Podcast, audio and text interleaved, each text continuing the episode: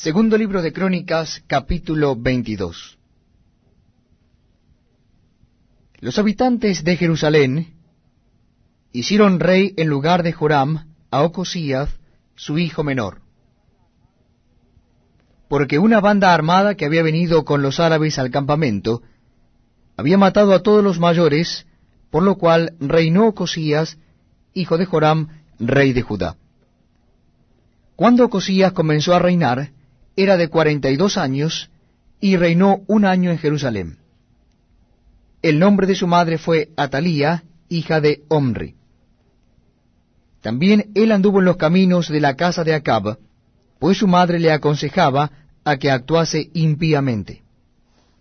Hizo pues lo malo ante los ojos de Jehová, como la casa de Acab, porque después de la muerte de su padre, ellos le aconsejaron para su perdición y él anduvo en los consejos de ellos, y fue a la guerra con Joram, hijo de Acab, rey de Israel, contra Asael, rey de Siria, a Ramot de Galaad, donde los sirios hirieron a Joram.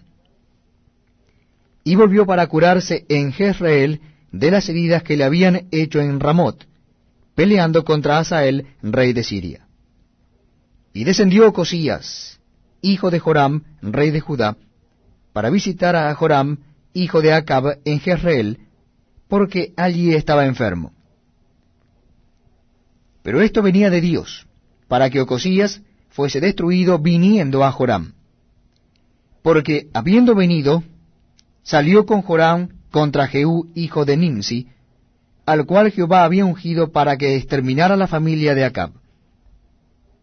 Y haciendo juicio Jehú contra la casa de Acab, halló a los príncipes de Judá y a los hijos de los hermanos de Ocosías, que servían a Ocosías, y los mató.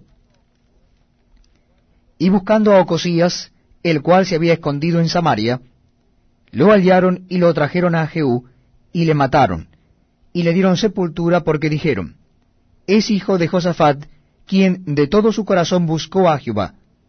Y la casa de Ocosías no tenía fuerzas para poder retener el reino. Entonces Atalía, madre de Ocosías, viendo que su hijo era muerto, se levantó y exterminó toda la descendencia real de la casa de Judá. Pero Josabet, hija del rey, tomó a Joás, hijo de Ocosías, y escondiéndolo de entre los demás hijos del rey, a los cuales mataban, le guardó a él y a su ama en uno de los aposentos. Así lo escondió Josabet, hija del rey Joram, mujer del sacerdote Joiada, porque ella era hermana de Ocosías, de delante de Atalía, y no lo mataron.